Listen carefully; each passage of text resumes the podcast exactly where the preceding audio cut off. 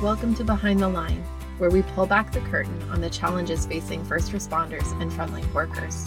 The work you do is unique, and so are the stresses that go with it. Join me as we tackle key issues to reduce risks for burnout, and as we work to support you in doing the job you love without sacrificing being the kind of person you want to be. Hey there, and welcome back to Behind the Line. I'm your host, Lindsay Foss. If you're new to Behind the Line, what you should know about me is that I'm a clinical counselor specializing in trauma therapy. And after over a decade working with first responders and frontline workers around issues like burnout, compassion fatigue, PTSD, and related OSIs, I have become a passionate wellness advocate and educator for those who sacrifice so much for our communities out on the front lines. Behind the Line is a place for us to talk about the real life behind the scenes challenges facing you on the front lines.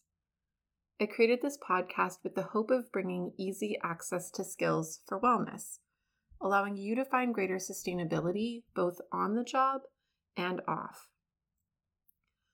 Before I tell you about our new March series, I really want to take a moment to thank you for being here with me. I know that there are a lot of demands on your time and energy. I know that there are a million other things you could be doing right now. And I want you to know how honored I genuinely am that you choose to spend some of that precious time here with me. During the month of March, we're going to be launching our latest series called In the Thick of It Small Steps for Quick Wins. During this series, I will be bringing you some of my very favorite tools. Things that are not rocket science, are totally able to be integrated into your life no matter how crazy or chaotic it is, and that are guaranteed to make a difference if you apply them consistently.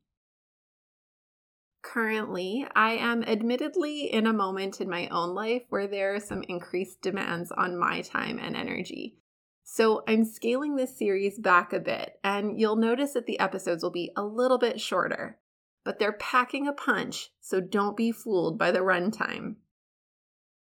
Today, I want to tell you about one of my all time favorite tools called Opposite Action.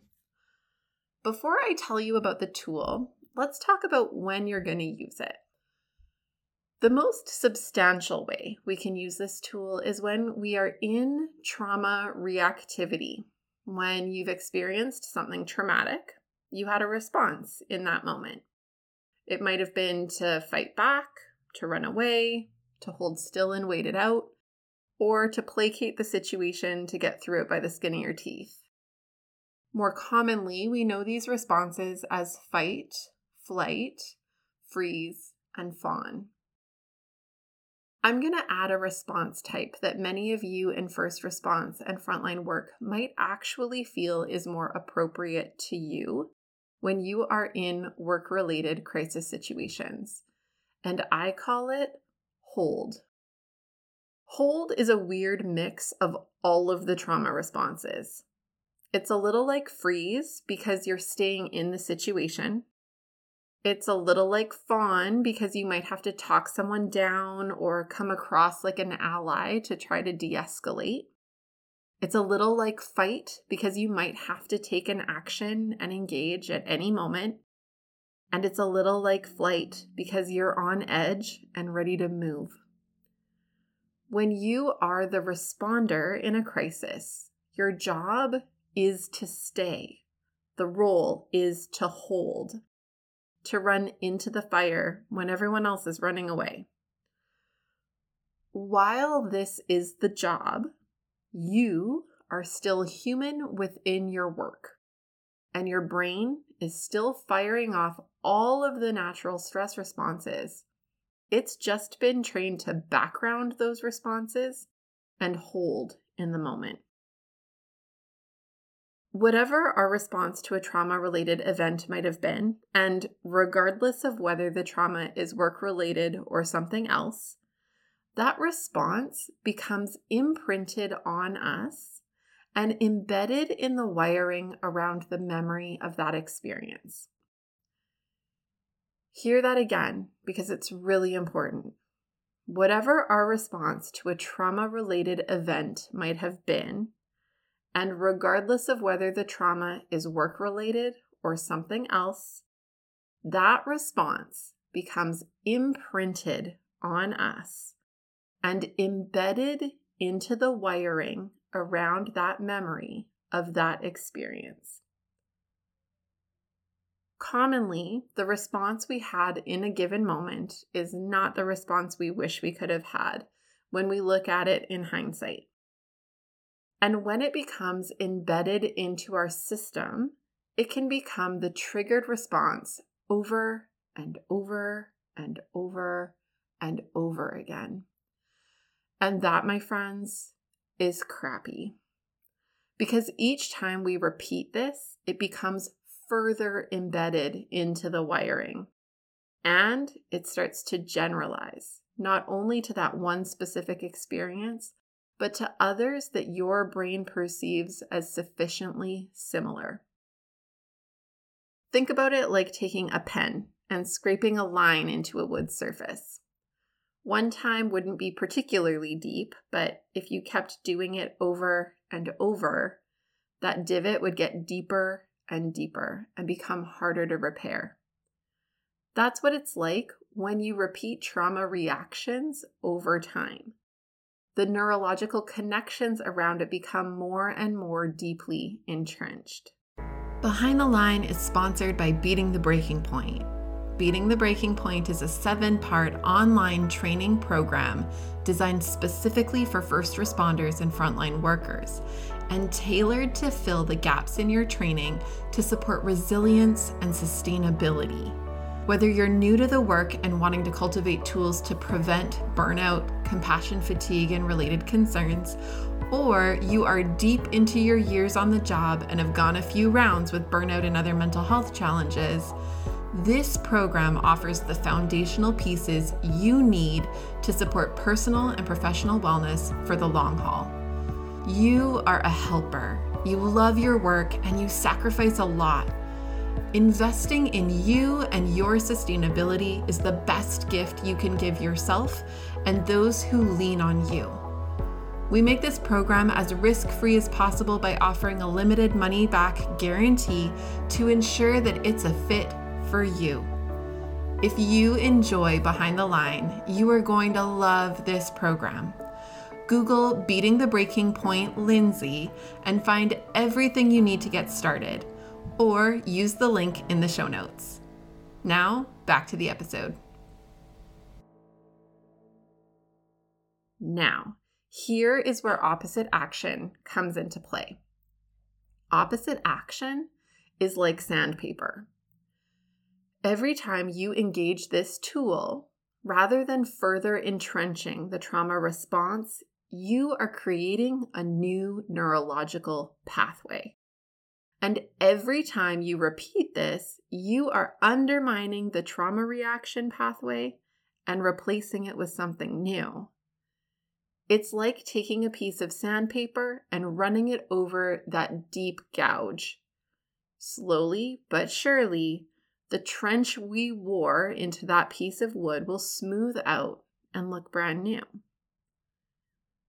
Okay, so how do we use opposite action? You're going to start with these three questions. Number one, when you think back on the traumatic experience, what do you wish you could have done or said in that situation? Number two, when the traumatic situation happened, what was your need? And number three, when you reflect on your body's response to the traumatic experience, what would be the opposite of however it was made to feel and respond? In focusing on these questions and the responses that naturally come in answering them, you will get a sense of what would be a corrective emotional experience. In the moment of a traumatic experience, we lack choice and the freedom to make great decisions. Something hard is thrust on us without our vote, and we're just left to figure it out. But as we continue to live with the impact of that experience, we have choice in how we allow it to continue living within us, in our bodies, and in our responses. If, for example, in reflection, I'm aware that my body tensed up during the event and that my triggered response is to tense up, then an opposite action might be massaging specific muscle groups or sitting with a heating pad on specific parts of my body to ease tension or engaging in stretching for certain muscle groups or using things like a magnesium supplement to support reducing muscle tension more generally. I can engage in these ways generally in my life to show care for my body's proclivity towards tension, but I can also use these as new pathway builders in specific moments where I am triggered and my body wants to jump to tension when it doesn't really need to. I can train it to go a different direction and create a new pathway. Again, if in reflection the traumatic experience provoked a feeling of helpless, alone, and ashamed, the need might have been powerful, connected, and validated. Seeking out ways to create connections to these opposing feelings brings a powerful corrective experience that teaches us to see ourselves in a new way we can learn that we are not defined by these feelings and that we are empowered to shape how we think and feel about ourselves. I might seek out opportunities to show myself that I am powerful. I remember taking a self defense class that I valued so much for gifting me with a stronger sense of my capacity to protect myself. You might seek out people who are safe to know your story and who encourage and build you up. As you reflect, you might have wished to be able to have taken an action like fight back or run away, when in the moment your trauma response was to freeze. Engaging in recalling the events with new responses can help us process them differently. For example, in sessions, we will run on the spot while processing a situation where the response at the time was freeze.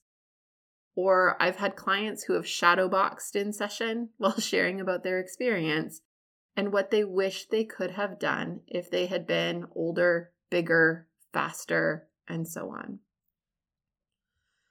I tend to see these wishes most commonly in situations where people were small when trauma happened or when freeze or fawn were the response.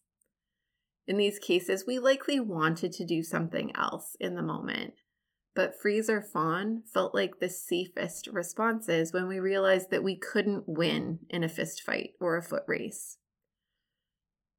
These are especially hard as our response in the moment can feel like we betrayed ourselves. It's important to remember that trauma is thrust upon us involuntarily and our bodies just do the best they can to keep us as safe as they can to get through it. What we do with it after that is where we get to reclaim our power. Shaming ourselves and holding our natural responses against us benefits absolutely no one and really just keeps us entrenched in the trauma. Opposite action can show up in specific moments of being triggered, but also in general decisions you make to support yourself being aligned to the kind of person you choose to be. This will connect a bit to where we're headed in next week's episode around the story we tell ourselves. If you are a member of the Beating the Breaking Point support experience, my enhanced resilience training program, you'll find a worksheet in the training vault that includes an extensive list of examples of opposite actions. If you're not yet a member, I really encourage you to go check it out.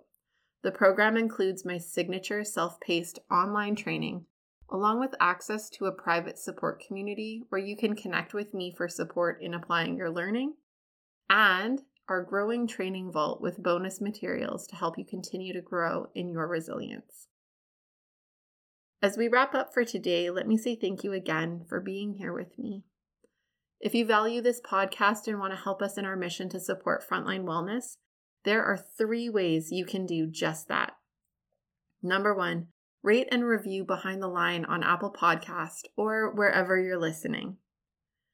Number two, follow me on social media at Lindsay A. Foss and engage with me and this amazing little community that we're building there.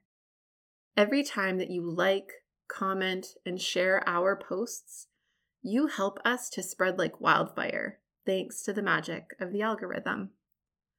Or number three, share this resource and our other resources with those you know. Whether that's forwarding our weekly newsletters on to your friends and coworkers, listening to the podcast as part of a team meeting, or using our burnout indicators checklist and triage guide as a staff wide self assessment tool. Every little bit helps us to take our mission to the next level and serve those who are sacrificing so much to serve our communities out on the front lines. Know that we can be found online on our website, on most major podcast platforms, as well as on YouTube. We make all of our resources available to you because the work you do matters. But more than that, you matter. And we want to make sure that you have what you need to keep up the good work at work as well as in your real life outside of work. So use it and share it. And until next time, stay safe.